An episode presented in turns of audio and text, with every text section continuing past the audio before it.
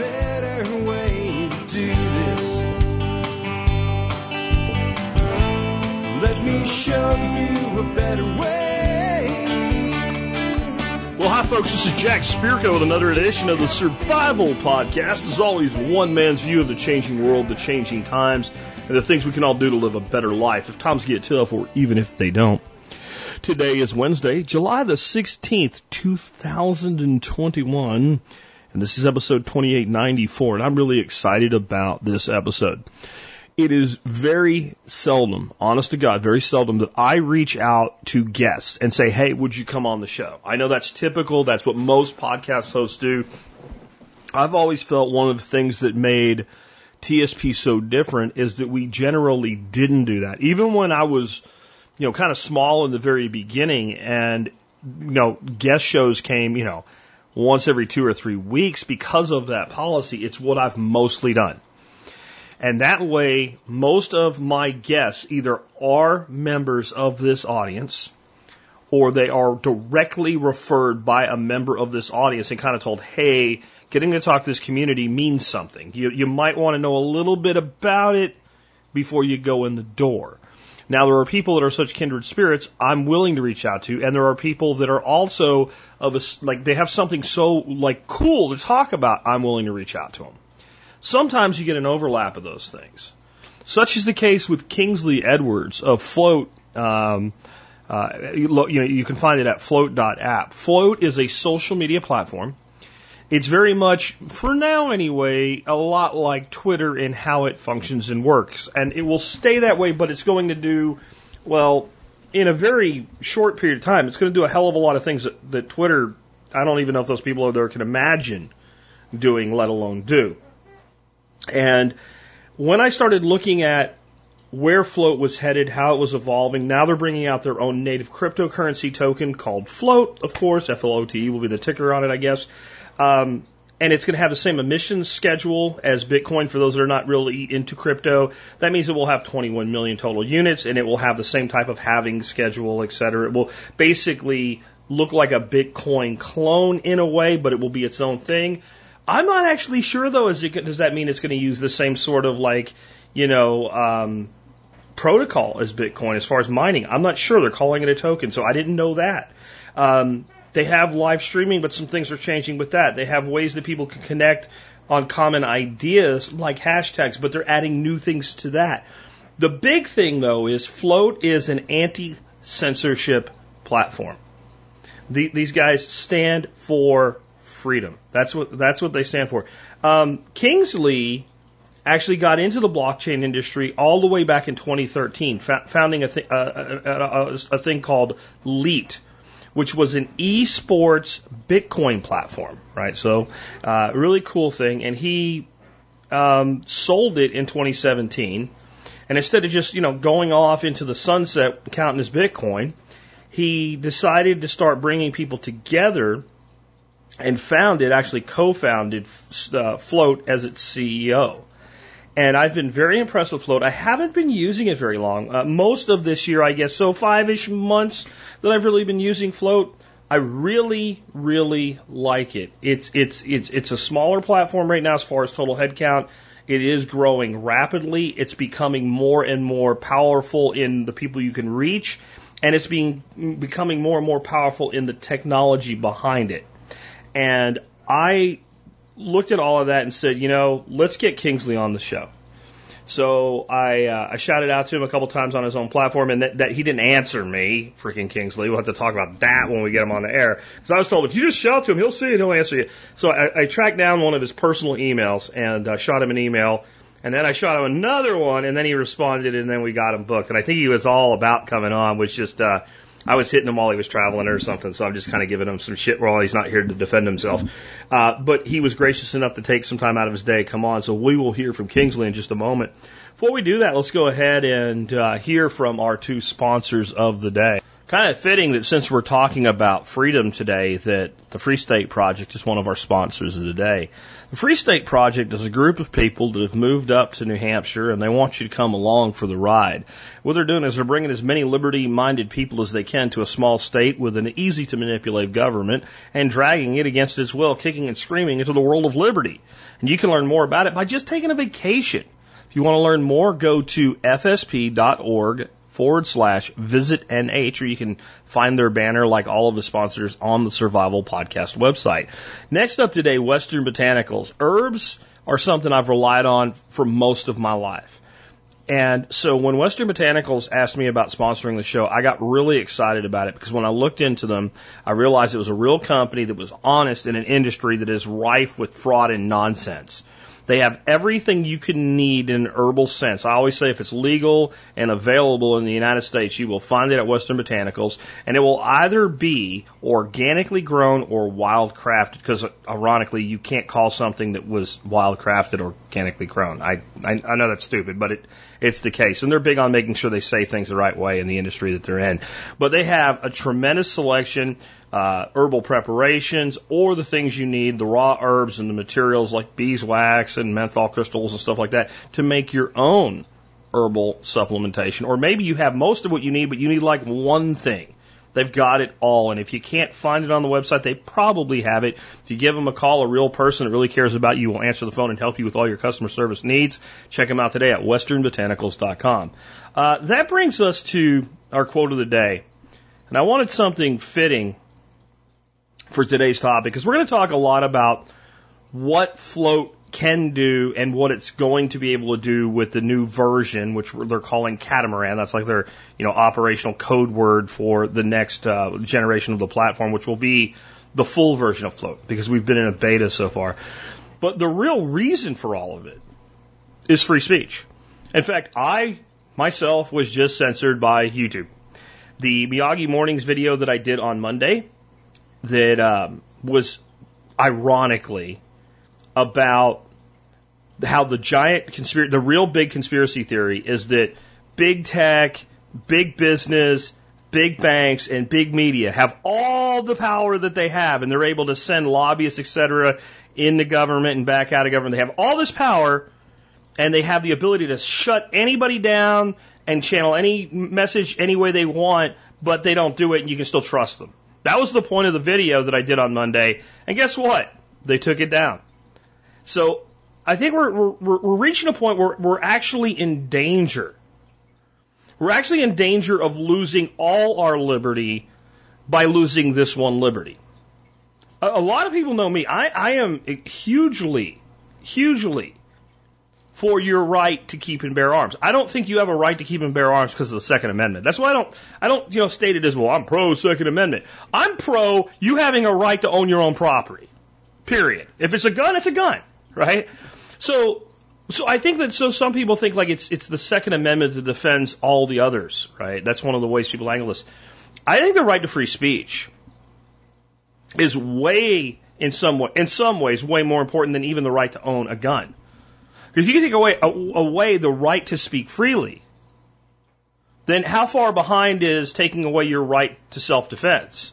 When you can't defend your right to self defense, all that's left is a gun, then you're violent, and then you end up, you know, in prison for the rest of your life if you're lucky. Sometimes without being charged. Ask the people that their, their crime was trespassing at the Capitol. They've now been in a federal prison for six months without being actually charged with anything. And gee, we found out the FBI was involved. I digress. But you get what I'm saying. If you can't speak freely, how do you prevent all these things from occurring? If you can't make your case in the court of public opinion and there's only one voice because you're silenced. But it's not just about you, the speaker. And when I found this quote, I was like, oh, this is perfect because it shuts up the woke dopes. You can't question the guy whose name I'm about to invoke when I give you this quote. I'll give you the quote first. To suppress free speech is a double wrong. It violates the rights of the hearer as well as those of the speaker, said by Frederick Douglass. To suppress free speech is a double wrong. It violates the right of the hearer as well as the right of the speaker. And with that, I'd like to introduce somebody to you that cares about your right to be heard and your right to hear. Kingsley Edwards, co-founder of Flote. Hey, Kingsley, man, welcome to the Survival Podcast. Thanks for having me on. Dude, I'm jazzed to have you on. I told the audience during the intro segment, you are one of the few people, there's probably a couple dozen over 13 years that I went out and got to come on the air. Usually we let people ask to be on the show because I am so jazzed about what you're doing. And I, and we're going to be talking about what's coming with Flote and we're going to be talking about freedom of speech. And as someone who just had a video, ironically, about freedom of speech taken down off YouTube, I think that it's really important that we talk about free speech. But I always like to get the audience like in touch with the guests. So take us back. Like you're spacing out in like study hall in 11th grade in high school or something. How do you end up in the tech sector, the blockchain sector, all of this stuff, and you know, fighting for free speech. How do you get from there to here? Yeah, I mean, it really actually did start in high school. Um, you know, 9/11 happened during high school, and after high school, I joined the joined the Navy, thinking that I was, you know, doing the right thing, um, fighting the the war on terror. And uh, and after you know, I learned a lot. I I, uh, I actually went through. Uh, I, I joined to become a, a Navy SEAL. Um, trained really hard for that. Got injured during uh, BUD/S training in Coronado, California. A bunch of my buddies ended up, uh, you know, that I, that I trained with ended up becoming SEALs. And after that, uh, you know, a couple of them died. Another one came back and was just after he he did his deployment in Iraq. He I just realized that they were basically just like a SWAT team in Iraq and and uh, you know was kind of almost like laughing about uh, you know hurting or killing uh, women and children. So I realized, wow, this is uh, I'm I kind of you know dodged that bullet. Um, one of my best friends died as well, and and then right after all this all that kind of stuff happened, after my uh, you know I was I was kind of figuring out what next what to do next in my life. Uh, did some personal training and then ended up actually getting into uh, kind of the stock market through uh, through through a stock tip of one of my buddies and um, and just kind of caught the bug. I started realizing, well, you know, if if I, I want I want kind of complete freedom, so I want to start making a lot of money. Looked at kind of the Forbes, you know, 100 list and realized that most of them were in finance and hedge funds and all this and that. So I was like, oh, I'm going to dedicate my time into this. Uh, as that was going on, I uh, learned about Ron Paul randomly, actually on Facebook through a friend, uh, through a random post, and I think it was 2007, 2008. And from there, I just, you know, that just kind of opened my eyes as far as, uh, you know, economics, the Federal Reserve, central banking system, uh, the, you know, the kind of foreign wars, all this kind of stuff. And during that time too, I noticed that with Ron Paul, man, they were, they started censoring his speech, you know, or they, they were censoring his speech during the uh, presidential campaign. So that kind of really opened my eyes for the first time of how powerful the media is and how manipulative the, the media is when it comes to uh, you know just just laying out their their own narrative and projecting whatever they they want you to uh, to really understand or even know about. I mean, I was watching Ron Paul, you know, on on video and even in live uh, say things, and they were just you know they would just like I said completely bypass it, um, or they would just uh, manipulate you know the, the words that were coming out of his mouth. And so now, fast forward to you know where we are today and we're seeing that kind of on a grand scale, and more and more people are, are opening up to uh, to this fact. But during that time too, you know, I was I was uh, brought into uh, or, or I was open. I saw like Bitcoin, I think, on the Ron Paul forums for the first time. Kind of dismissed it. Saw its first run up from basically a penny to two dollars, and then it crashed to uh, to uh, sorry for a penny to twenty dollars, and it crashed to two dollars and I, I dismissed it at that point. But uh, but then one of my friends, he actually received some venture capital funding for a cryptocurrency exchange that he was building in New York, and I was like, oh wow, this is interesting. Now some smart money is really getting into this space, and uh, and yeah, here we are today, where you know. Um, we have Flote that uh, that supports uh, free speech and also integrates cryptocurrency. You know, it amazes me how many people who've taken journeys like you have, like I have, some part of their genesis invokes Ron Paul.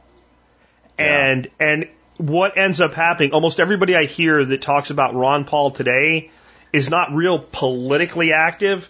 They're active in the market. They're getting things done. They're creating alternatives versus I'm going to get my guy elected. And in fact, last election or the prior election when Trump came in, and Rand was running, there was somebody made a meme and it was a picture of Rand and he had this real frowny face and he said the face you make when you realize your dad turned all your would be supporters into anarchists eight years ago. And I was Right. like, you know, there's some truth to that. Like, because I think that like what you're doing and you know, shows like mine, shows like there's tons of shows like mine. Like when I started, there wasn't really, but today there's tons of people doing amazing work all over. Like I, I think that that has more of an answer than you know, because I I was told early on, well, if you think everything needs to be better, why don't you run for Congress? And I'm like, oh, because I actually want to make a difference. you know, so it just Yeah. amazes me how much goes back to Ron Paul and how I think he did more to cause this to happen than he ever like his his fi- final speech when he left was basically like I didn't get anything done in government at all, but the movement matters. Right, right. Yeah, he used he used his platform as a way to you know uh, uh, wake people up, and uh, you know, and yeah, there's there's the old the, the old joke, you know, how, what's the difference between a uh, libertarian and an anarchist? The, the the joke is uh, about six months or so. Yeah. So it- they, but uh, you know, I, I think I think there's I, I keep going back and forth. I, I think on on the on the federal stage, there's uh, very little that you can do, and we were lucky to kind of have Ron Paul in that position to to you know wake up and educate a lot of us. Uh, on the local scale, I'd say you know there's there's probably some some things that you can do. Even we saw that because I was part of the group in Nevada that took over the Republican Party for Ron Paul in 2012, and I was just so surprised. I mean, it only took about two to three hundred of us, and we just you know all we had to do was really show up at a, a couple of meetings and, and vote, you know, and we actually like basically replaced the whole uh, Nevada Republican Party for all Ron Paul people and uh, and ended up uh, you know having some delegates uh, go to the go to the uh, the convention in Tampa. But but again, you know what do we what what happened? They they still they still basically you know stole that election. They screwed over Ron Paul in 28. Uh, 2008. Yep. So it's it's an uphill battle, and yeah, there's I, that's what I believe. I mean, it's I asked someone actually that's kind of more uh, you know involved with the Libertarian Party. Uh, still to this day, you know, why, why do they think that that's a good strategy or why, you know, why they do it? Cause it just seems like kind of a waste of energy, but, you know, teach their own. I think, I think everybody has their own, their own place. There's What they're doing. definitely like one thing COVID showed us is there is a difference at the state level. Mhm. My life in Texas is a lot better than the life of like most people in New York or California. Oh yeah. I mean, it's night and day difference. Or Fl- you know, Florida, South Dakota, like clearly there are some buttons we can pull there. But let's get into what you're doing, man. Um, why did you found Flote in the first place? Was it only about censorship, or were you like, this is also something I want to do maybe better or different beyond just being like an anti-censorship because you, you're not a Twitter clone, but the first time somebody looked at it, they would say, "Oh, this is Twitter for libertarians," right? So, like, did you want more than just free speech, or was that the the real drive in the first place? That that was the drive. I mean, you know, I've used platforms like Google, like YouTube, like all of us, uh, you know, to do research. I'm a curious person naturally, and I just noticed personally that uh, the algorithms were definitely changing. Every things that I, I was able to look up before uh, are being, you know, or, being more hidden, harder to harder to find, and um, and inbound both, you know, yeah, definitely Google and and and, uh, YouTube, and then also just noticing that, you know, uh, my my wife started developing uh, some friendships and, and you know bringing some co- uh, independent journalists and content creators, people that you know we've loved and kind of in the movement that I've been following for years and kind of was even fanboys of, and she started uh, bringing them kind of more into our lives as friends, which has been great. But just seeing them over the last couple years having to change the words they say just to cover uh, current events, even b- before Corona, you know, just uh, police brutality or wars or even cryptocurrency, uh, alternative health. Um, all these things are starting to be censored, and I know I just noticed that uh, these little tweaks in you know in big tech, uh, what was kind of coming down the pipeline, and then also you know our friends too as as we started developing these uh, friendships with them. Um, you know they've just been building up their YouTube channels or, or Facebook groups or you know Twitter following for for just you know years, you know over five years, almost ten years, well ten years now, and you know started getting hundreds of thousands of, of, of followers and subscribers and and uh, and you know started to actually make a make started to make a living. You know, seven to ten thousand dollars a day, and and or not day, but a month in, in ad revenue and, and tips and all this. And all of a sudden that was, you know, taken away from them. They were just being demonetized, deplatformed, shadow banned. some, some of these people are just so obviously shadow banned where they just have, you know, uh, you know, close to a million people following them and then they'll get so little engagement. It's, it's laughable. I understand. Especially with Twitter. I've, I've been shadow banned for years. I, it's, I'm there. If you look for me, you'll find me. No one, you know, I was putting out content every day and I'm talking to people that I actually know that follow me and they're like, I never see anything from you. And that was part of why I quit. I'm like, well, then I'm, and people are like, well, you make a new account. I'm like, so they can do it again? Right, right. Right? Yeah. yeah. Yeah, I think Twitter's one of the ones where I, I've been shadow banned for a while too. I'm not sure. Just I've I've never been able to get a following there, and I, I would I'd actually try throughout the years here and there, but I, then I would end up giving up. And I, I believe that's probably because I started with kind of uh, the Ron Paul stuff, and, and Yeah. I think I started Twitter in 2009. So um, so yeah, just you know, it's uh, and then just the more you think about it, the more you understand big tech and and just how powerful they've become, and and the you know the end game as far as the, this fight for freedom of speech and how now it's it's like controversial if you say, oh, I believe in freedom of speech versus just five years ago, and the fact that uh, you know the the reason why these social media companies were big to begin with and why they got so popular is because it gave us an opportunity to reach out you know to each other and it kind of created this you know this peer to peer these peer to peer communities are ways to to directly connect to your fan base and your community and before that, you know, we just had we had the the TV and the mainstream channels kind of shoving what they what you know whatever they want, um, and trying to get us to download it. And now we're just uh, now you know it seems like they've they've kind of let the cat bag as far as the internet's concerned, as cryptocurrency is concerned, and they're really grasping at the uh, at the you know straws, trying to uh, to to bring the power back you know to them and uh, and be able to to con, con, it's all about control. So um so yeah, it's just you know we we we we did take a look at the other uh, other platforms and we did decide that um they weren't doing exactly the way that that we thought that it could be done. So you know it's it's it's kind of it's perfect for us because we do we it's doing the right thing you know in our opinion we believe this is the the right fight to uh to fight.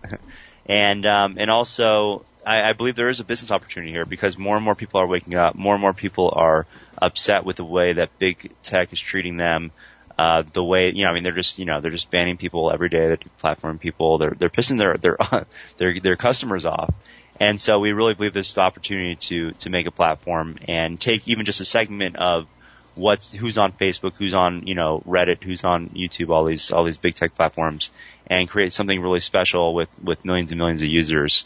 And uh, I believe the opportunity is now, and um, and you know, and will continue to to be so in the, in the foreseeable future. So, So- it's kind of like you know doing the right thing and, and potentially making making money at doing it. There's It's nothing wrong uh, with that, win-win. man. Yeah, absolutely. Now, when I look at anything, and I almost don't like the term alternative social media. It's like, to me, I consider it new social media. Like, they're the legacy platforms. They're old men at this point. They're the old, Right. old legacy behemoths. But, but what they did logistically works. Like people are familiar with the flow, and there's two main sort of layouts in the world. There's kind of the Twitter layout because they were kind of first to that. Like I, I would say sites like Digg were doing that, but they just didn't make it right. Way way. back. That's how freaking old I am. I can talk about Yeah. Digg, right? Uh, yeah, I, I remember I remember doing SEO work when you were concerned like how will this work in Alta Vista or Ask Jeeves. That's how freaking long I've been in this world, yeah. right? Yeah. uh, but like, so it's either like the Twitter layout, right, or it's like the Facebook layout. Like I would say MeWe is more analogous to Facebook mm-hmm. than it is to Twitter. You guys would be more analogous to Twitter than to Facebook. You have that kind of micro blogging platform. Was there a reason that you went that way? That it was just what you preferred? Did you do you have a strategic reason behind it? Because one thing like those types of layouts lack is like communities, like having a specific group. Can kind of do it with hashtags, but like one of the things that really pisses me off about what Facebook has done to us is I built some incredible communities on mm-hmm. Facebook, huge communities, 100,000, 200,000 members. Mm. And, and, and getting to the point where like you have 200,000 members in a community, nobody sees it. So like that is one lacking thing, but the other side of it, it's faster, it's lighter, it's leaner. So is why did you go one way versus the other? Yeah, well, actually, it was. It's kind of funny. We uh, our our our founding, our, one of our founders is a uh, is a designer, a graphic designer, and so he uh, he's a big Twitter fan as far as you know the the layout is concerned. We're actually moving kind of more uh, a little bit towards Facebook. I, I'd say it's like it's basically kind of turning into a, to a hybrid Hmm. uh, because what we're finding out is that there are a lot of people that are upset with big tech that are on Facebook, and you know part of this part of this community too that's that's on Facebook um, that finds Twitter very confusing. And uh, but we also want to, you know, we want to we want to make uh, people that are on Twitter um, happy too. So because there's especially you know on the crypto side, there's crypto Twitter, which Huge. is really popular. Yeah. So um so we're, yeah we're we're coming up with kind of our own thing. We're going through actually a redesign right now. I mean even in the last just couple months, um, you can tell that that Flote's had quite a big uh, change in design, and we're continually to uh, to iterate on that. And we're doing a big uh, relaunch actually. Um, it's looking like it may be end of July, uh, early August now. Had a little bit of delay. But we're doing a full rewrite of, of the platform, um, picking some different architecture that's going to be able to scale with us better. And then with that, we're still, you know, tweaking the design along the way. And then we're also introducing our, uh, our cryptocurrency to the flote token, which will be, um, which we're really excited about. That's that's modeled after Bitcoin. So, um, so yeah, there's a lot of things going on right now, and yeah, I'm sorry, just to answer your question. Yeah, I, I you know, I just, again, I think, I think it was just kind of letting, letting, uh, one of my co-founders just, just kind of, you know, take it where he wants to at first, and now, and then we're just, you know, iterating along the way, so. I mean, But, but long, long term, sorry. I was going to say long term, we are kind of focused on that more, that full feature set of, Okay. of kind of Facebook. Um, you know, we, we're looking to add, uh, marketplace and a bunch of other features, uh, to the platform. So we're kind of, you know, trying to, trying to take the best of, of every platform and, and one that really actually presents it in a way where, you know, when you're watching videos, it, cause, you know, we believe that actually YouTube presents, is, has kind of the best, uh, design for, for videos or the best, uh, UI UX for users. So, so we want to almost like, you know, serve you the content as, you know, the way the way that you want to see it and give you these a lot uh, very robust filtering options. So you can see images almost like Instagram. You can see videos like YouTube. You can see uh, shorter form posts like like you know tweets in a way Ah. in, in a different way. Um, yeah, so we're you know we're we're learning along the way, but that's kind of how we how we're how we're building it. I think the important thing with anything like this in, in this kind of space is you get something out there and you get people using it, Right. and then you serve your users. Yep. Right? Like Apple could learn from that because pretty much when Apple's users want something, it's like, no, we're not doing it. It makes me think of uh, uh, I can't think of his name, John something. Uh, uh, uh, he was from uh, Saturday Night Live. No, you know, just like no, we're not doing that. Right? Um, yeah. it's uh, Lovitz is it? Uh, Whatever, but yeah, you got to get something out there, and then you uh, you serve your user base. You you find out what people want, and you if you give them what they want, they tend to come back. Uh, let's talk about your new crypto that's coming. Right, you said it's modeled on Bitcoin, and I wasn't quite clear on this. I did reach listen to while working and doing other things, multitasking. Your recent uh, video that you had out with a, a bunch of members of the flote team, and I did understand that it was going to follow the same emission schedule as Bitcoin. Um, so it's going to start out with the same, you know, number per year. But I didn't really understand if it's going to be a mined coin or an issue in token. I, I, you know, I didn't really get that because my understanding was that activity alone on flote could earn you some.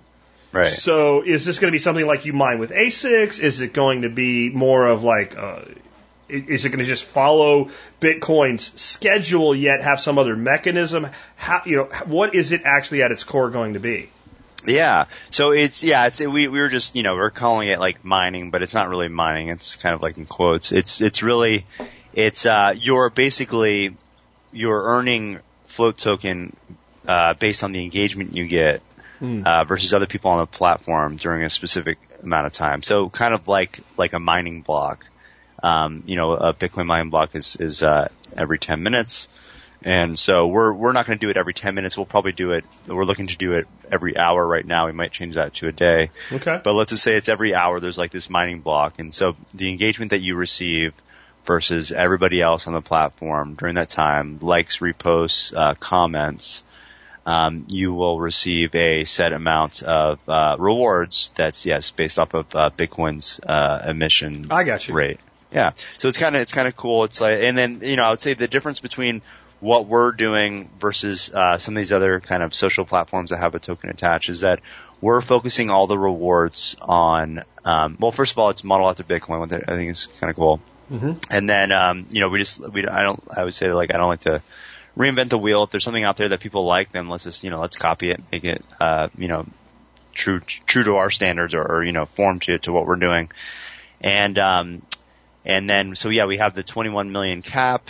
And then the difference, yeah, in the reward system is that we're, we're specifically going, rewarding all of the, uh, creators of the platform, the producers, and that's everybody. And that's, you know, if you, if you do a, do a post on Flote that's, you know, even one word or, or just a picture of Mhm. a cat, uh, you're still a creator, you're a producer, uh, versus a lot of these other social platforms where they will incentivize you to, you know, create an account, watch a video, listen to something. You know, we don't really believe that we should be incentivizing you to engage with the content.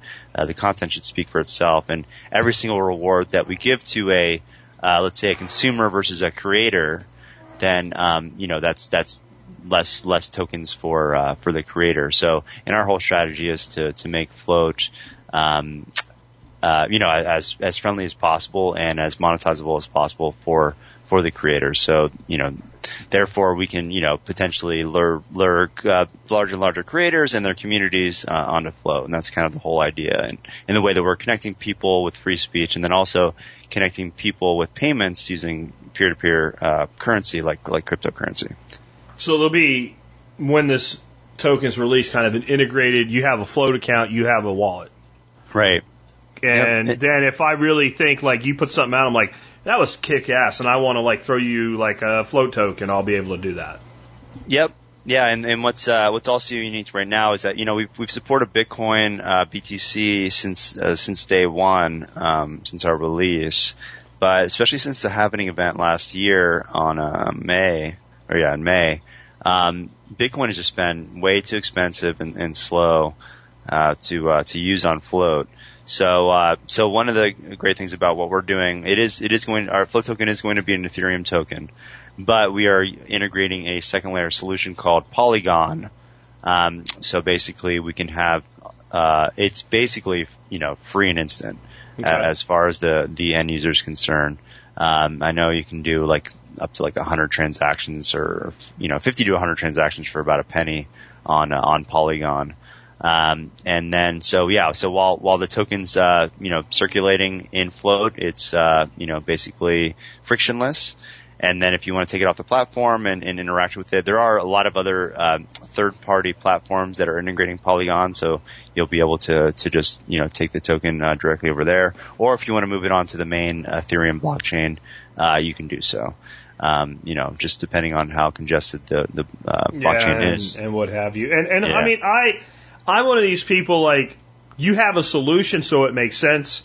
I'm real leery of playing with the ERC20 right now because of the problems, but I do think they will fix it. Right? They will fix it eventually. I, I don't think they can afford not to. I think, you know, the, the, the, the move by Ether will be accomplished. And I think it will, then it will, it will remain the dominant player. So I can also see why you'd want to do that. And by using Polygon, which I wasn't aware of, um, that, that makes a lot of sense. And, and Yeah. Yeah. I, I was I was gonna say real quick. I I just you know I mean honestly like I you know I'm a fan of Ethereum, but I'm not I'm not the big I'm kind of I'm kind of uh you know I don't know I'm I'm I'm a bit worried about Ethereum's long term future. I would say. Uh, and their leadership, like I'm, I'm not a, I'm not a super fan, I would say, but, uh, one thing that we, you know, it's just, it's about kind of timing. Right now, you know, Ethereum is, is the main player. Um, they, you know, they do have their roadmap. We'll see, you know, they've been talking about moving to, uh, to proof of stake and all this for, for so long now. Um, but it seems like, you know, they are, they are working towards that, that way. Uh, but, uh, but, you know, there's always the ability for us to, you know, I just like to be open and honest and transparent. There, there always is the ability for us to eventually, uh, change to a different blockchain or do it, you know, do whatever we have to do. We can always do a token swap in the future, like like many projects have done before. So, but Ethereum just yeah definitely makes the most sense uh, right now. It's and especially with with these second layer solutions, they are um, they are you know kind of exciting just just in the fact that they're making crypto money again. I, I just remember using Bitcoin early on, and you know it was just it was cheap and, and fast, uh, or fast and free basically and uh, and now it's just you know it's, it's upsetting because because we like we pay people in crypto. I've been paying people in crypto, using crypto as as money, buying things for it since uh, since 2013, and uh, and it's frustrating when you try to move Bitcoin or you know, now Ethereum, and you're running into these these uh, high higher and higher fees.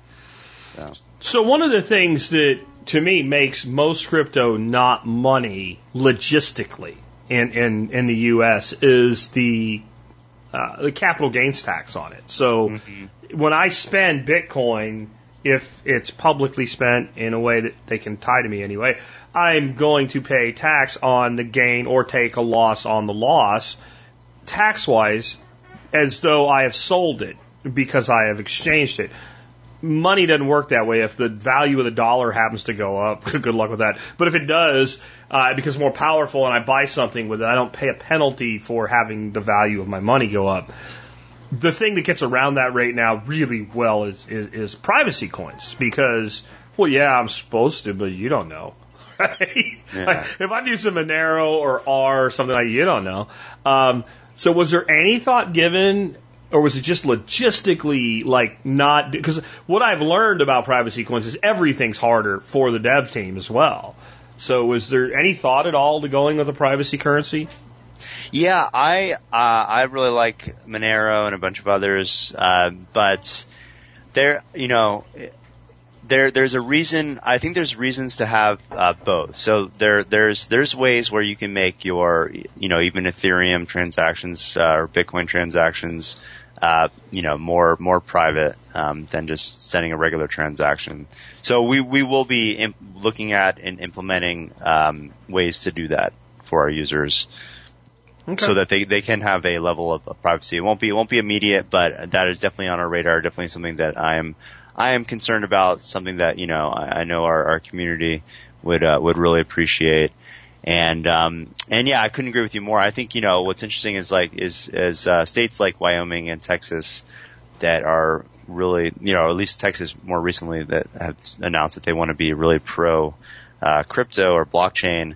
And so I, I know I believe in Wyoming. Um, if I, I believe technically like if you do a trade or transaction in Wyoming with like another Wyoming resident or company or something like that the um, that they can't tax you in that way, uh, the IRS. But but yeah, you know, I think that's that's one thing that that we need to really figure out as far as the industry is concerned. Because yeah, that's that's that is a big hurdle, especially for people that want to uh, to remain compliant. That's interesting. Tenth Amendment stand on crypto. That's that's interesting because I mean, obviously El Salvador just did that with Bitcoin, and they can. Um, right. right. So that, that, that can be done there, but I, I really never thought about trying to stand under that. But that's pretty cool. Um, tell us some other stuff that's that's going to happen with. Uh, I believe you're calling this the new version, the Project Code Word or whatever, Catamaran. What are some other things that are coming to flote that uh, are part of this new version? Yeah, so so the the first version um, out of the gate will will be uh, just again updated design, uh, better better uh, architecture for scalability and uh, you know, it'll be much, users will be able to know that, notice that there's, floats acting much, much faster, uh, much more stable, and, and then, uh, also the introduction of the, uh, reward system and the, uh, the token and the new wallet. Um, so kind of moving closer and closer to Web3. Uh, and then what uh, after that our focus is oh and I'm trying we're finally trying to get uh, an official dark mode uh, mm-hmm. out of the gate too. So I'm I'm trying to push that through with our uh, with our design team uh, right now. I'm I'm uh, all for it. I know it seems like a little thing, but I'm, that is a, I, I love a, a, dark mode on anything. yeah, yeah, I know, and, and honestly, like I, it's just gotten to the point now where I, I've just been, uh, it's been that and edit posts have been the number one, number two feature requests. Oh, And unfortunately, we just haven't been able to. Uh, there, there was some issue. We we tried with edit, edit posts uh, initially uh, early on, and uh, and we ran into some issues when we had a much smaller team. yeah. Um, so we really haven't tried to attack it again yet. But now it's just to the point where we'll we'll be able to, to add. Uh, and you know, do do things much faster, much more efficiently with this new this new catamaran build. So we're very excited about that. This is this is kind of where flote should have been in the beginning, but you know, you live, you learn, and we're finally we're finally here now. We have a, a killer team that we're building, full of uh, you know basically all voluntarists or people that you know care about free speech, and um, and in crypto as well. So um, so yeah, we're we're really excited. But so yeah, so so something simple like like dark mode will be coming. Uh, we'll be having we'll be able to add a lot more cryptocurrencies, including stable coins for people that don't want to participate in the you know volatility of the crypto markets, which which can be crazy now, especially content creators that are just kind of uh, you know dipping their feet in the, in the crypto world. Um, but uh, but even with stablecoins, then it's you know kind of a way where we can produce uh, uh, a pathway for or a payment channel for you know peer to peer uh fiat currencies, which we like uh, a lot more than kind of integrating and becoming a middleman with like banks and, and PayPal. Um, and then uh, with that uh, too, let's see. Oh, oh, groups is is definitely on our radar. We already have that specked out. Um, and what else do we have? Uh, marketplace. Uh, there's some things, you know, as far as like oh, easier ways to stream from floats. We're looking to potentially create, you know, audio and, and video rooms, um, so people can uh, can connect with flote uh, in kind of different interesting ways. And those, there's we're also adding some interesting uh, monetization option options too, where uh, you know, potentially like, you know, think of it just like having a, a Facebook group or a subreddit and being able to monetize that and share, share the monetization amongst the moderators or, or her, whoever you see fit as the creator of the room. Um, so some pretty cool things, uh, coming down the pipeline that we're very excited about. To me, that's really exciting. Um, I think sometimes writers that are out there and maybe wrong are also right. Years and years ago, a, a friend of mine, you know, and I'm talking like 94, gave me this book. He's like, you got to read this book, man. It's how the world's going to change. It was called Celestine Prophecy. And I thought it was cool, but it was also kind of a little, la la. But one of the things in it, it was based on these uh, 10 insights. And one of the insights was in the future, that people would begin to look at the concept like we think of in church, like tithing differently, that people would begin to simply tip each other when one person gave another person a valuable piece of information.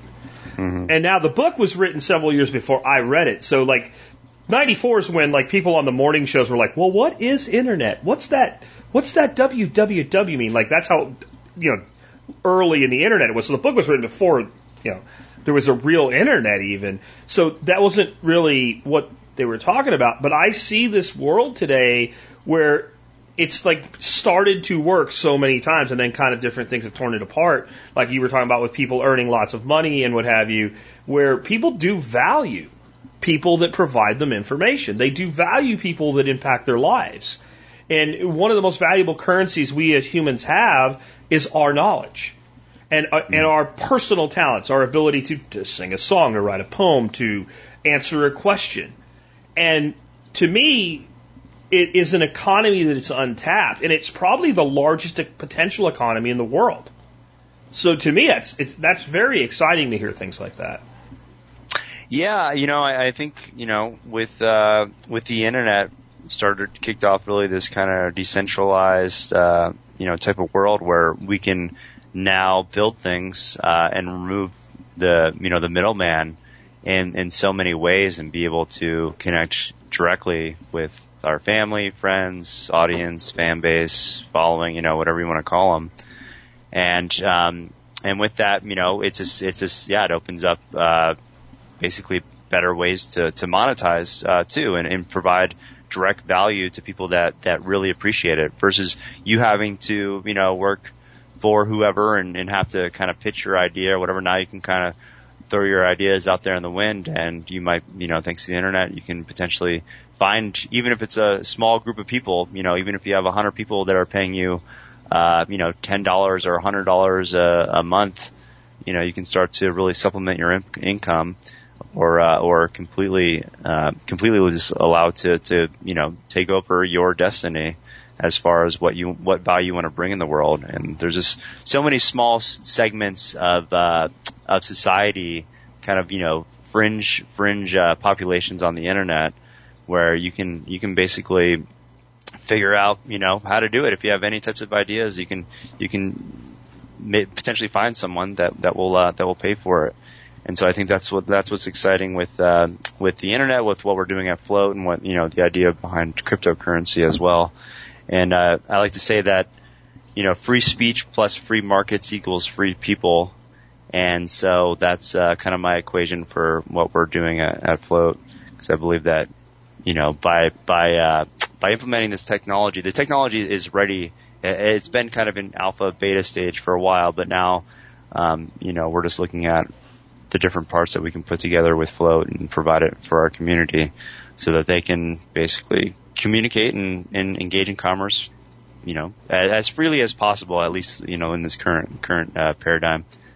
How, how, what is like your risk mitigation strategies from a standpoint of being attacked from the outside? So like, I mean, Parler was kind of a political echo chamber, but that had started to change. I, would like to believe I was a part of the agent of change of that. Uh, I got up to where I had about 7,000 followers on Parler, but if I put out something that really resonated it could get a hundred thousand views in a day, you know, and mm-hmm. it was I was starting to really build momentum, and it was right when they got parlored, which is now a verb, right? It's like they got parlayed or parlored or however you want to pronounce it, right? And so you know they lost their their place in the Amazon App Store. I'm not the Amazon App Store, the uh, the the Android store. Next day it was you know, Apple takes them out, and like those were blows. But when AWS, Amazon Web Services, pulled the plug and they were gone for over 40 days before they got back. I, all my followers are still there, my account's still there. I post something like at least my kind of people that weren't there just to listen to like echoes of Sean Hannity and Tucker Carlson, like like they're gone. They got bored. They went and did something else. Like it, it's it's to me, it's a dead platform now. It is really Fox News and OAN posting their shit. That's all it is. Yeah. What what prevents Flote from being sunk? Uh, yeah, so that, yeah, it's interesting. Just, just with, you know, just the fact that they're still on AWS on such a, with such a high profile, uh, platform, um, it's just, it doesn't make any sense. So, so, you know, in full transparency, and I, I think we've mentioned this before to the public, but, you know, we, we were actually on, on AWS to begin with because we were, uh, young, you know, scrappy startup, and yeah. we only we had because everybody, everybody in that kind of like high use, heavy use, that they had the best platform for it. So yeah, yeah, and they, you know, they still do. I mean, there's, you know, you have to take uh, the pros with the cons with with every kind of decision that that we make on the, tech, you know, especially on the technology side. But um, but also, you know, coming out of Boost VC, which is uh, a, a startup accelerator run by Adam Draper and San Mateo. Um, so we, we went through Boost VC. That was my second time going through Boost. And, uh, and out of that you get, you know, some, some credits. So we had like a hundred thousand in AWS credits that we can use for like a year. So, so, you know, we decided to, uh, to take advantage of that. But, um, but yeah, to answer your question, I mean, so there, right now we are actually moving to a, uh, a much more, we're not on AWS anymore, but we're actually moving again to a much more, uh, resilient and, um, aligns uh, company um, as far as one that really respects free speech and has proven to do so by the other other companies that they uh, that they um, you know that they worked with. Um, so yeah, so we're we're they they are decentralizing their their own systems in a way and making them I mean fireproof, uh, even EMF proof. Okay. Um, you know, just like very resilient. But there's even other things that we can do. We're, we're talking with, you know, Ernie Hancock and, uh, potentially integrating IPFS.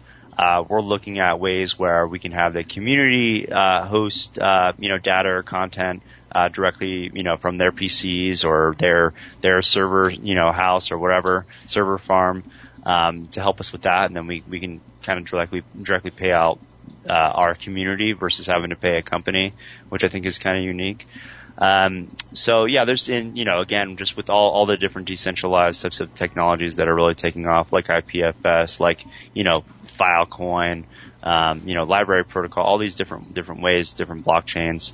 Uh, the thing is, is that like we I kind of came into flote thinking like, oh, we need to decentralize all the things, and I'm like, well, actually, I don't think we need, you know, uh, a cat picture uh, doesn't need to to live on a blockchain distributed worldwide for Yeah. the eternity of you know of the big you know Bitcoin's life cycle. So um so there's you know we we what we want to do is provide bridges, and this is another thing that that Flote is really focused on interoperability. We want to provide these bridges to the old, the old you know big tech platforms. Um, so an example of that would be you know how on Flote right now you can connect your Twitter, you can post from Flote to uh, directly to Twitter.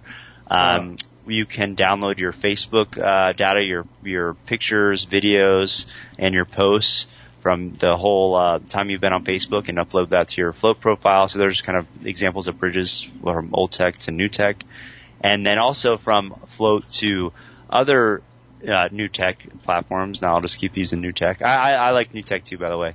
Uh, versus alternative, but Yeah. I kind of use them interchangeably. But um, so there's, you know, we're looking at becoming a LBRY app and also potentially integrating, you know, Steem and Hiveit posts so that on Flote you can you can uh, view and engage with uh, LBRY videos, um, you know, Steem and Steem and Hive uh, posts, and not only uh, earn those those tokens or those currencies, but also earn flote on top of that. Okay. Because all of these things are are being being bringing uh, sort of a federation type. Exactly, exactly. So, uh, and yeah, even with like Mastodon kind of has a, a similar model. Yeah. Um, so there's all these things that we, you know, we really want to do. And, and, and at the end of the day, you know, make, make a, a, a useful, um, communication and, and broadcast and commerce tool. And I think, um, you know, that, that's really what's, what's, what's needed right now. Um, and especially, especially with the, just the attack on free speech, uh, as we all know. So, like, one threat to people like me that work their ass off and build communities and build followings is the outside. The other threat is the inside. So, I mean, for years, even sometimes when people talked about Facebook being censorship, I didn't really see it. It didn't. I didn't. It wasn't. I didn't believe it. It's like I post all kinds of shit that I would have thought they would have censored that, and they didn't do it, and they left me alone. Right. And but eventually, like you know, you got to like my my page for my podcast is like 110,000 followers on it, and if I put something on there, like three people see it, right? Right. So like, what prevents you guys from you know going all dark and you know going from being Anakin the the great Jedi to you know slaughtering younglings with the with the lightsaber? like, what prevents Flote from selling out? Like, is there any you know, or are we just trusting you? Yeah, no, well, so, you know, ultimately, ultimately, I think, you know, there has to be, there is, there is some level of trust. Regardless, you know, we want, we want technology to create, uh, pretty much trustless systems. But even, you know, even with Bitcoin and even with, you know, encryption technology and all this stuff, there's, there is a, a level in trust that's involved, you know, and I think, uh, technologists are, are trying to figure out how to, to mi- minimize that trust uh, level as much as possible down the down the road, so you can just trust uh, the technology. Um, but I, I think that is, you know, uh, one thing that that we do offer in, in terms of, uh, you know, maybe some of the other competitors out there, and especially big tech, is is that you know we have been in this game. We, we're we're fully committed to. Uh, to the idea of uh, more peaceful and prosperous, uh, you know, world long term. Um, we we we have you know we're we are in a way that you know we're not we're not anonymous, so we do have our uh, this is this is all our our our sweat, blood, and tears uh, going into this project, and we really do believe it. But yeah, u- utilizing technology as we can to to to uh, remove that trust as much as possible, you know, I think is important. Um, but I, I do, you know, eh, that's I, I think it's interesting, like with with Satoshi, um, just you know, creating Bitcoin and um, and not being known, you know, being anonymous, you know, person or team. Um, you know, it's even hard to kind of trust, uh, you know, those the, the idea of even even cryptocurrency or or Bitcoin if you, if you don't know what it's about and you don't understand the technology. Yes, things we can be doing things in terms of being you know open source um, in certain ways, which you know we've been discussing, so that uh, other developers uh, can look into our, our source base or our code base and and you know and verify that you know what we're saying as far as uh, you know what we're building and what we're what we're sharing, what we're doing is is the correct thing. But it's just yeah, it's just a, it's just a, a really kind of a, a strategy. And I always said too, because Ernie Hancock, he's uh, he asked me this all all the time. Um, you know, just expecting the man to come down and like buy us out and us accepting it. And I, I I've told people, you know, publicly that if if there were some sort of deal to come through and and it was some sort of big buyout or whatever or uh, acquisition and um and it was one that maybe could be looked in at, in a negative way. Let's just say it was like a Facebook or something.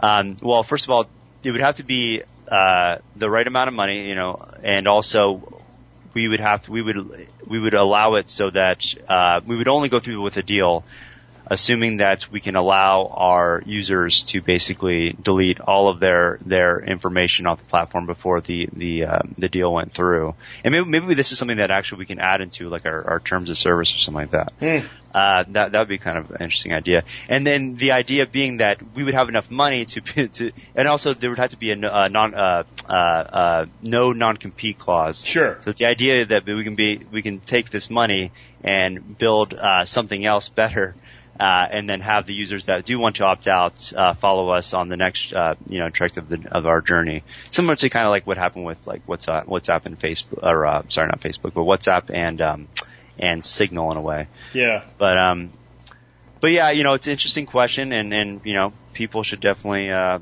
they, they shouldn't trust. There was just there was just like an article actually of like a I guess a, a uh, anon uh, an anonymous like encrypted chat uh, app. I'm not sure if you saw this, but apparently the FBI was the ones who created this app and and uh, and tried to you know got a, I guess a bunch of uh, criminals um, to to use it, and then they they basically came out and then they you know they had all this these chat records of all these you know I guess you know bad people bad people according to the government. So who knows?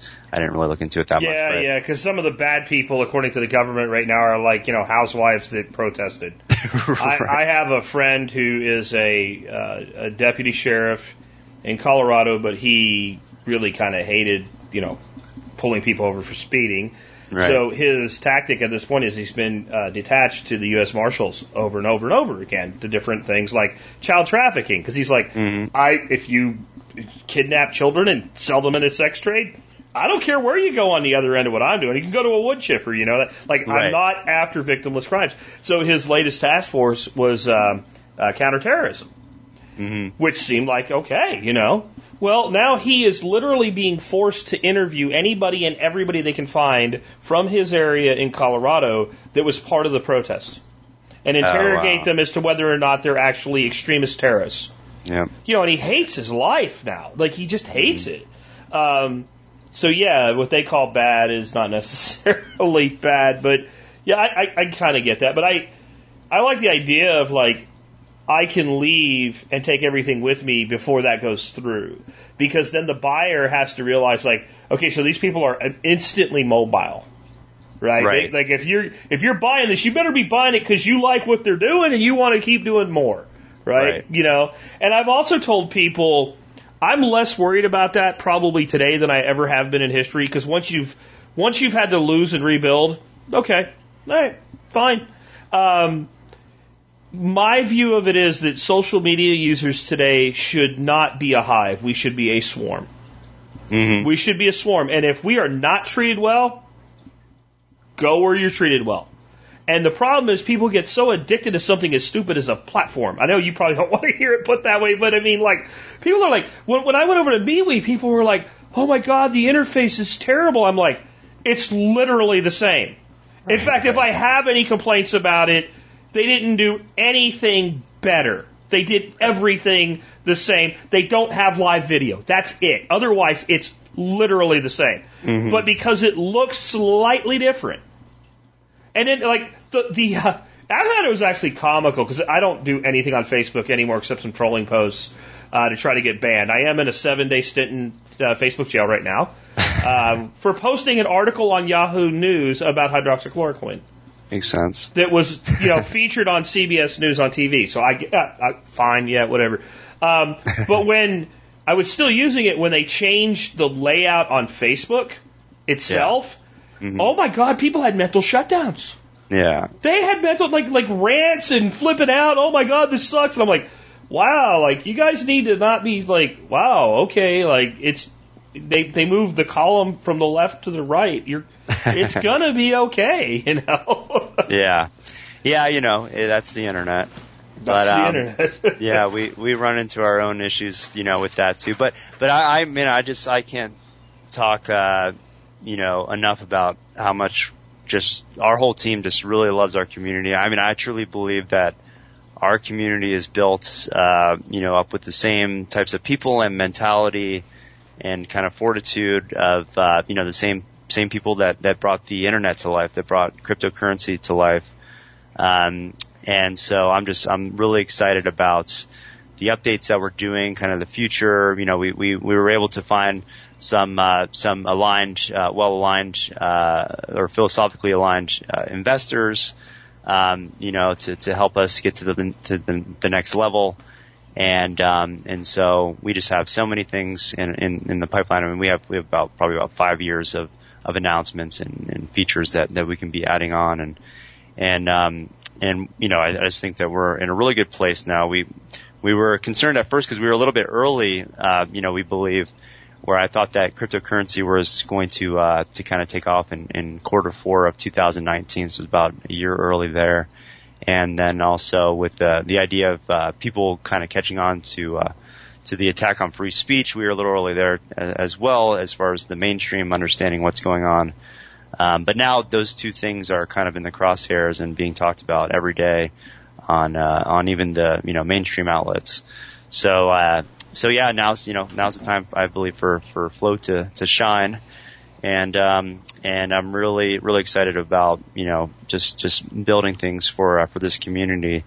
Uh, to give you know give them our, our voice back, and it's just so so important right now. With, I mean, it's it's if you just think about the the implications of, of what they're doing now with Mm. uh, free speech online. And you know, my wife and I, Erin, uh, who's also part of the team, um, you know, we just we're we're about to you know we're looking to to bring some babies into the, into this world, and just to think and to have uh, you know to have a world with without the internet as most of us you know know it and, and why we love it. Um, and just more of this kind of controlled uh, Chinese type Well, of government.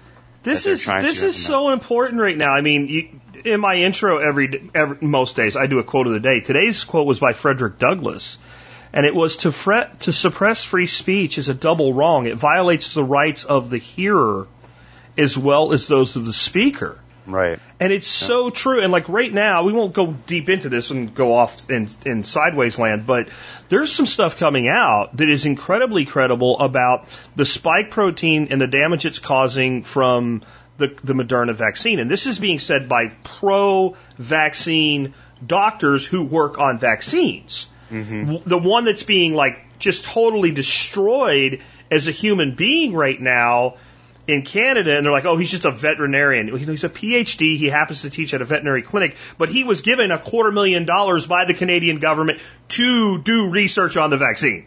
This mm-hmm. guy's incredibly credible, and he's saying things like, you know, the spike protein's bad enough, but the way they thought it worked is you got an injection, it stayed where the injection was in that area, it didn't spread through your body. He's like, well, we have a FOIA request, we have the data from Japan, it's spreading through people's bodies. This is dangerous and like shutting down that signal so that that information can't be discussed and debated. It leads to more like crazy conspiracy side stuff and mistrust. And like, if this is a problem, people need to know about it. They need to have the right to make an informed decision.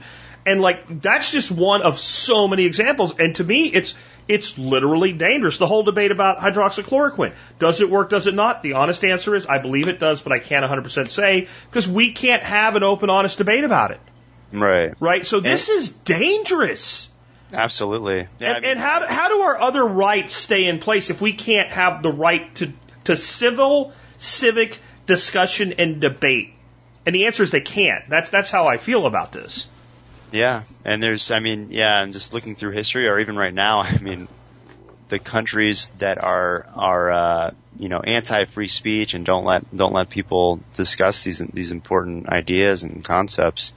I mean, North Korea, China, uh, now now it's now it's UK, Australia, US, Canada. You know, it's just, it's just crazy, and it's just getting, uh, you know, it's just there there is a silver lining I would say because I feel like now they they've they're, they're almost like their backs are in a corner and they're they they're just doing making all these moves. Before it was yeah, it was much more incremental every year. You know, even Yeah. like I think G.R. Griffin talks about incrementalism, and so it was like kind of you know one to three percent change, almost like with their you know their fake uh, idea of uh, how much you know they inflate the currency every year. Kind of went along with that. Now it's like now it's just it's just so out there in the open that um, you know, there are still the people that are, are marching to, to their orders, but more and more people are starting to question and starting to wake up and realize that, wait a second, this is, you know, even if I, like you said, even, you know, I've been studying vaccines or I have this degree, that degree, or I've been involved, you know, I was a, a cop, but now they're starting to realize like, wait a second, this, you know, am I doing the right thing or is this, this, this just doesn't make sense. It's getting, it's getting too weird out there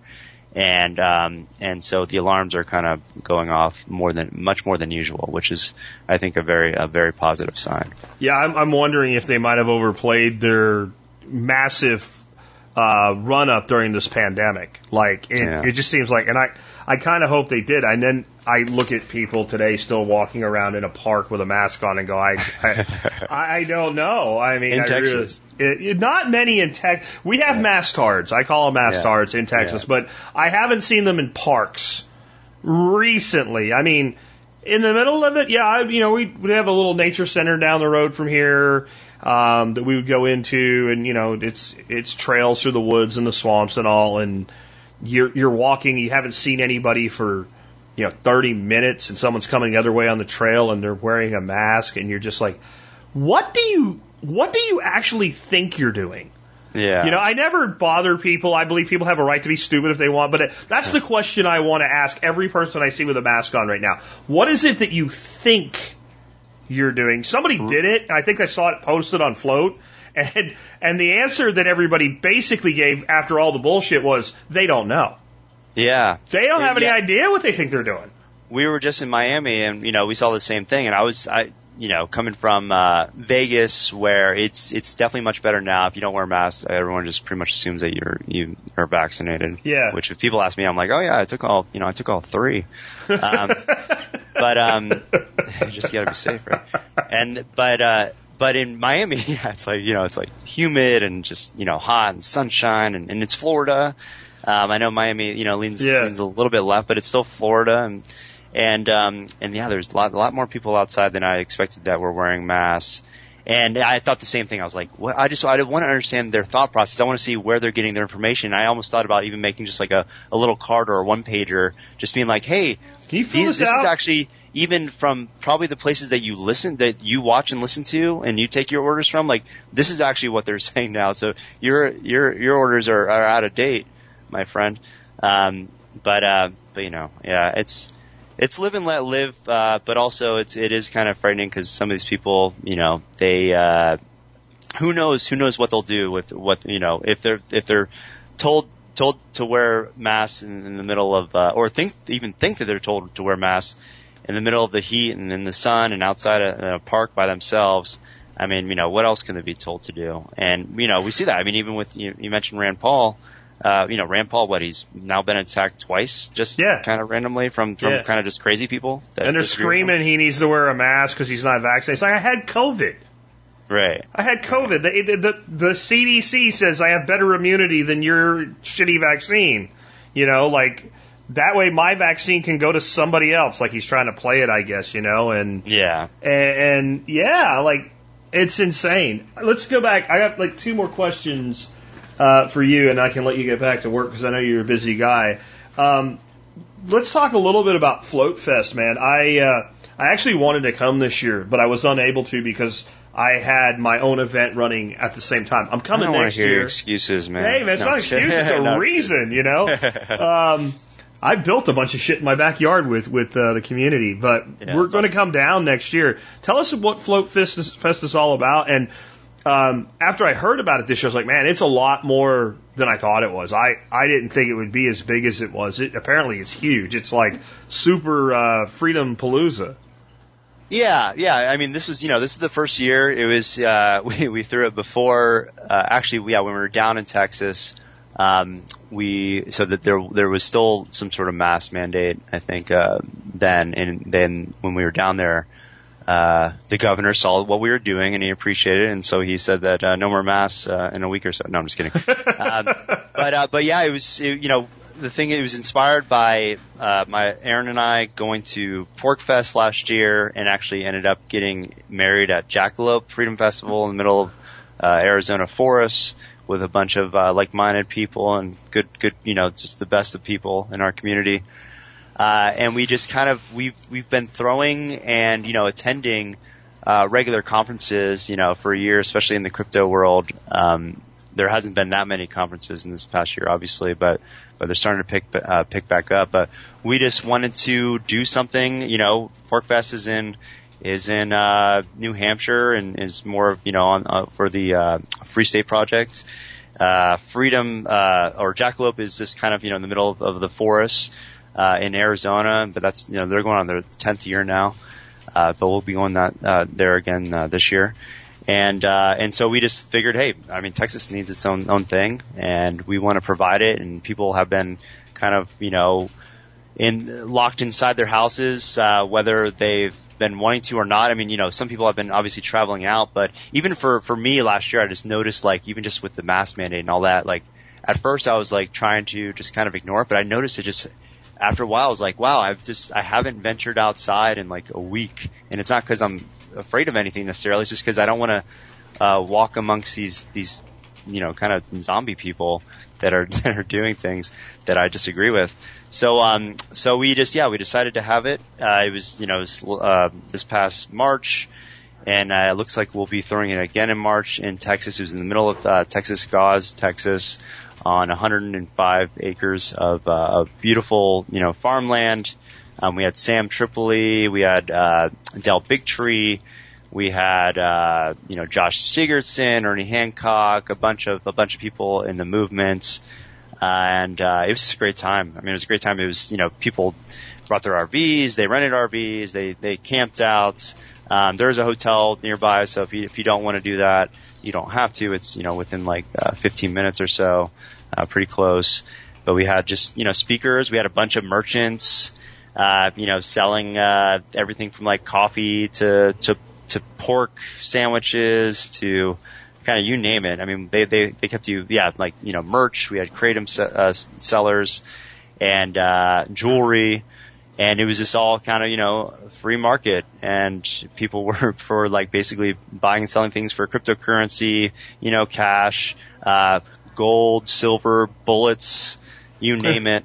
And it was just it was like it was a great time. It, it was uh exceeded my expectations. And i don't know why because Erin, my wife threw it. And every time i'm i'm I'm pleasantly su- surprised because she's she's able to to uh, to put on things in, in such such uh, short notice. I think we we threw together Flote Fest in like uh, two two months. Well, I'm definitely Yeah. in next year. Um, Brian Norton really kind of drug me along with taking a look at what, what happened and how awesome it was. And he's already got me committed. I don't even know what I've committed to, but apparently I'm cooking food for a bunch of people one night. Cool. We're to have some kind of a, to have to have some kind of flow control on how many people are involved with that because I, I can only do so much, but, uh, Maybe we'll, we'll sell tickets to it in a reserved group or something. I think it Yeah. sounds badass, man. I mean, commerce is as essential to the human condition, I think, as, as, as, as eating is. Like, and I think that's like one of the reasons that we, when we meet somebody for the first time, anytime we'll share a meal together, right? Like, so,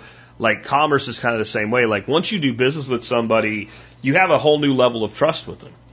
Because Right. the thing, the transaction occurred the way it was supposed to, right? So I think that that's a great way, you know, to build community and whatever. And if you can go to a thing like that and, you know, you pull yourself out of your life for a week or half a week and you can make enough money to compensate for that, that's even better. You know, it makes it easier to go. And if you can make some money, I mean, like, years ago, I started taking like all my presentations, throwing them on a $5 USB drive.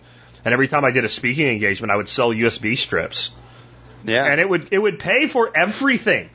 Yep. Right? And I was like, okay, now I don't have to charge a speaker's fee. Yeah. Because I don't want to charge a speaker's fee. I want the person promoting it to freaking make some money too, you know? Right. Right. Well, yeah. I mean, that's um, yeah. Those, those little tweaks. It's interesting. I mean, you could probably throw a workshop on just how to kind of you know introduce those types of monetization schemes. Yeah. Uh, not using scheme in a bad way. No. Uh, yeah, yeah, and, and you know, into yeah, and exactly, and that's again what I love about the flote community and just this whole this whole movement is that we're all just kind of like so entrepreneurial, and we always, you know, we just kind of we want to help each other out, but we realize we also need to put you know food in our mouths and our families' mouths. And so, um, so there's all these little things that you can do to, uh, you know, to, to help you, help you survive and get there and, and thrive, not even just survive, thrive.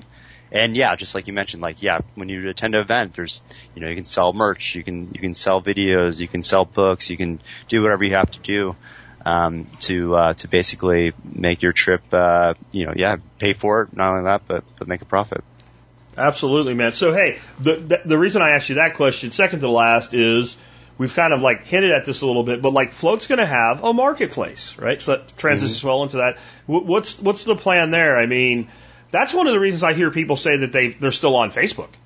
Like I, I've talked to people like they're like, I agree with you. I don't use it anymore, like to share cat photos or whatever. But you know, I make five grand a month on Facebook Marketplace selling shit. I'm like, well, okay, do that. Like, so marketplaces are incredibly they because some of these people literally I think if they could rip Mark Zuckerberg's head off and get away with it, they would do it and never. But they'll like still like I'm not giving up sixty grand a year, right? Like, Right. and I don't blame them, right? So Yeah. uh, marketplaces are incredibly powerful. It's something that a lot of the alternatives take stabs at, but they don't really have. MeWe has nothing like that. We've created groups that are their own markets. That's inherently limited. So what is, what are y'all's plans? Because I think that interaction between humans, again, value for value exchange is like the foundation of, of really, uh, that's the true foundation of civilization. The foundation of civilization is not the frickin' state. It's commerce. Right. Yeah. Uh, yeah. And yeah, exactly. And the state just uh, gets in the way. takes their of- piece. They're- Well, Yeah. you know, I, I, I, I refer to the, the greatest gangster that ever lived is not Al Capone. It's Ira Ramon Sancia, which, you know, his initials are IRS.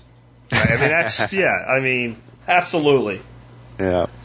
Uh, but yeah, flote, you know, flote market will be uh, a place where people can buy and sell goods and services, uh, you know, peer to peer. Uh, so we, you know, you can do you can do cash in the same way that you can do with with Facebook, um, but we will be integrating easy ways for you to uh, to use uh, cryptocurrency, including you know our own token, but other cryptocurrencies too. So and there's there's yeah there's there's the marketplace is actually one of the things that I'm probably most excited about because there's some really cool, interesting concepts that potentially we can roll out in terms uh, after like a, a more mature marketplace, uh, you know, kind of kind of takes off. Mm-hmm.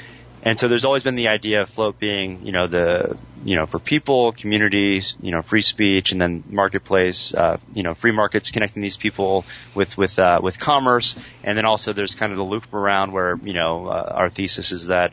Uh, or our hypothesis is that you know if we have a robust marketplace, then obviously then we'll have some uh, you know successful small, medium, large businesses that will also want to uh, buy ad space for uh, for flote on flote, but also for uh, the content creators on flote, which they can monetize off of.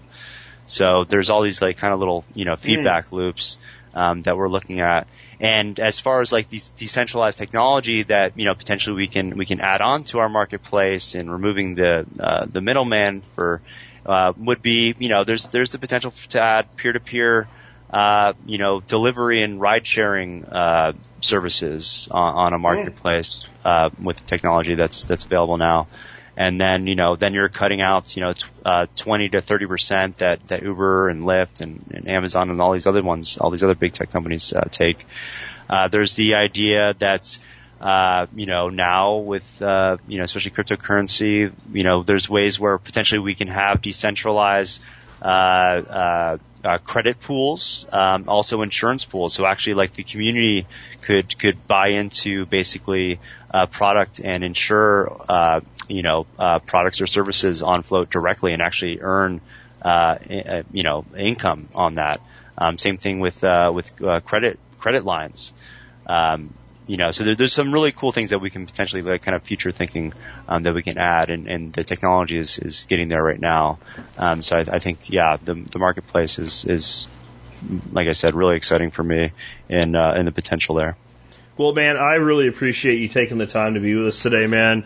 Uh, folks, you want to get on over to Flote, app, A-P-P. And uh, when you do that and you sign up, you'll not know anybody. And so follow Jack Spirko, all one word for the username, and follow King. That's Kingsley's uh, handle there. Erin uh, is his wife, E-R-I-N, Erin. Um, you know, follow her and follow Flote itself, F-L-O-T-E, and then that'll get you a start. And then I just learned something. I feel like a dummy watching your uh, video, uh, Kingsley. There's a little thing there at the top that looks like a globe, and if you click that, you just see like the fire hose feed. So you Right. can see everything like kind of in real time that people are posting, and then that way you can find cool folks. Um, I'll tell you one thing that's annoying. I know like you need another thing to work on. Um, you guys have the suggested people list, right? And sometimes I'll see that and I'll like, oh, I want to follow those two people, and I click one, and when you click one, it resets all new ones. And they all go Oh, away. right. And then you Yeah. try to click the second one, and it makes you click the new list, and you end up following some turkey you didn't want to follow. But Oh, I'll have to. I'll have to look into you that. You see what I Okay, mean? Like when you see that list, you click it instead of like staying there so you can see the other people. Like it immediately refreshes. It'd be cool if Right. they like um, it all stayed and you had a refresh button of your own. Because I also can't refresh them unless I follow somebody. Yeah, we're we're introducing a bunch of new ways uh, for discovery and recommendation and all this stuff. So yeah, just just bear with us. Okay. Uh, but yeah, but absolutely, yeah, and never always, you know, this goes out to your your listeners too. Uh, feel free, please. You know, this is this is how we we learn. Um, we we need uh, the comments, you know, the the criticism, whatever you have. All we want to do is become a more uh, you know, useful products for, for, for our community at the end of the day. So, you know, and if you, if you just, you know, keep your, uh, your comments to yourself, then we can never learn from, from what you may have to, uh, to say and how we can make, uh, flote better for you. So, uh, Oh, and I, you know what we should do? We should mention that if somebody's like, because we have podcasters that listen to our podcast. Like, if you're a podcaster or a blogger or something like that, somebody with influence, and you're coming over to Flote, you guys have the jumping ship thing where you can be featured. Y'all featured me. That was really cool. So they should share their story with you guys, right, about why they've switched to Flote. Yeah, yeah, we're, we're actually updating our um, our home our landing page here too. So uh, we'll still have a, a place for you know for people that uh, that are, are are jumping ship and, and moving over and and um, and you know we we definitely are big about featuring. Um, new users and, and people that just are on the platform, have, you know, especially ones people that have been been uh, very nice to us and helping us out as, in terms of, of providing you know, comments of, of how we can be getting better or, or even, uh, helping other people on the platform kind of, kind of navigate or introducing them to, uh, to us so that we can help them. So, um, so we're, yeah, we're all about community. And, um, and like I said, I think we, we have, uh, the best and, and growing community, uh, out there right now.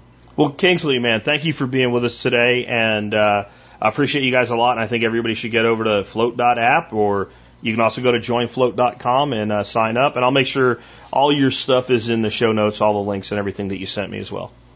All right. All right. Well, yeah, I appreciate you having me on and, and, uh, thanks, uh, thanks for doing this. All right, as promised, great interview. Really enjoyed talking to Kingsley, and I am excited about the future of Flote.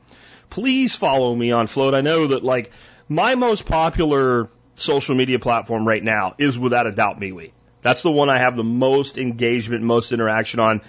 Uh, I would say Flote is the one I probably have the least on, but it's the one I'm kind of most excited about its future. So get on over to Flote, give me a follow, connect with some other cool people, and hey, you know, in time, just being there and doing what you need to be doing will be a way to earn cryptocurrency and exchange value with other people, both in information and in crypto assets. So uh, check it out today. Again, flote, F-L-O-T-E dot A-P-P. Uh, in my signature, uh, or, or the notes of every podcast, there's all my social media, including Flote. And if you need to find me because you can't find me otherwise, you can find me there. With that, let's go ahead and wrap things up. Let me remind you one way you can help support this show and the work that we do. Just do your online shopping where? tspaz.com. T-S-P-A-Z, tspaz.com. Today's item of the day is the Streamlight MicroStream. What is the MicroStream? It's a little EDC pen light, but when I say little, I mean little. I've rec- recommended the Streamlight Stylus Pro forever and a day. I think I started recommending that light back in 2011. I've carried it a lot. I've given tons of them away because they're generally affordable. Uh, it's a great tool. And being a guy that wears either, you know, kind of like board shorts or uh, blue jeans or sort of semi-tactical pants, I guess once in a while, like Carhartts is more what I wear uh, in the wintertime. Having deep pockets that double that double uh, battery light, right? Um, I, I like it. Double tri- it uses two AAA's, and so it fits in my pocket. You forget it's there. Well, when I was talking about it years ago, Nicole Sauce from the Expert Council said, I, I don't like it. And she mentioned a light that she uses um, that is um, the Olight S2. And I'm like, but it uses a stupid CR123 batteries. They're expensive and you don't find them everywhere. And, you know, I mean, and we all have double A's and triple A rechargeables. Like, what? And she said, well, it's, it's my stupid girl pants non pockets. And I'm like, what the hell is a girl pants non pocket? And she said, girl jeans don't have actual pockets. I didn't know this. I've been married to my wife 20 years. She never told me that one of the reasons she didn't want to carry certain things is because her jeans had non pockets. And apparently, a lot of the girl pants have very short, shallow pockets, which I don't get.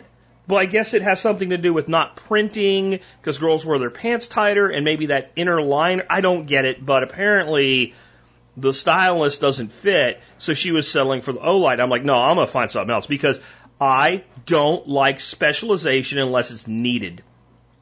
I like standardization unless specialization is required. I can harvest double A's or triple A batteries and you send me somewhere where humans live and I can scavenge them out of things like, oh, I don't know, outdoor solar lights.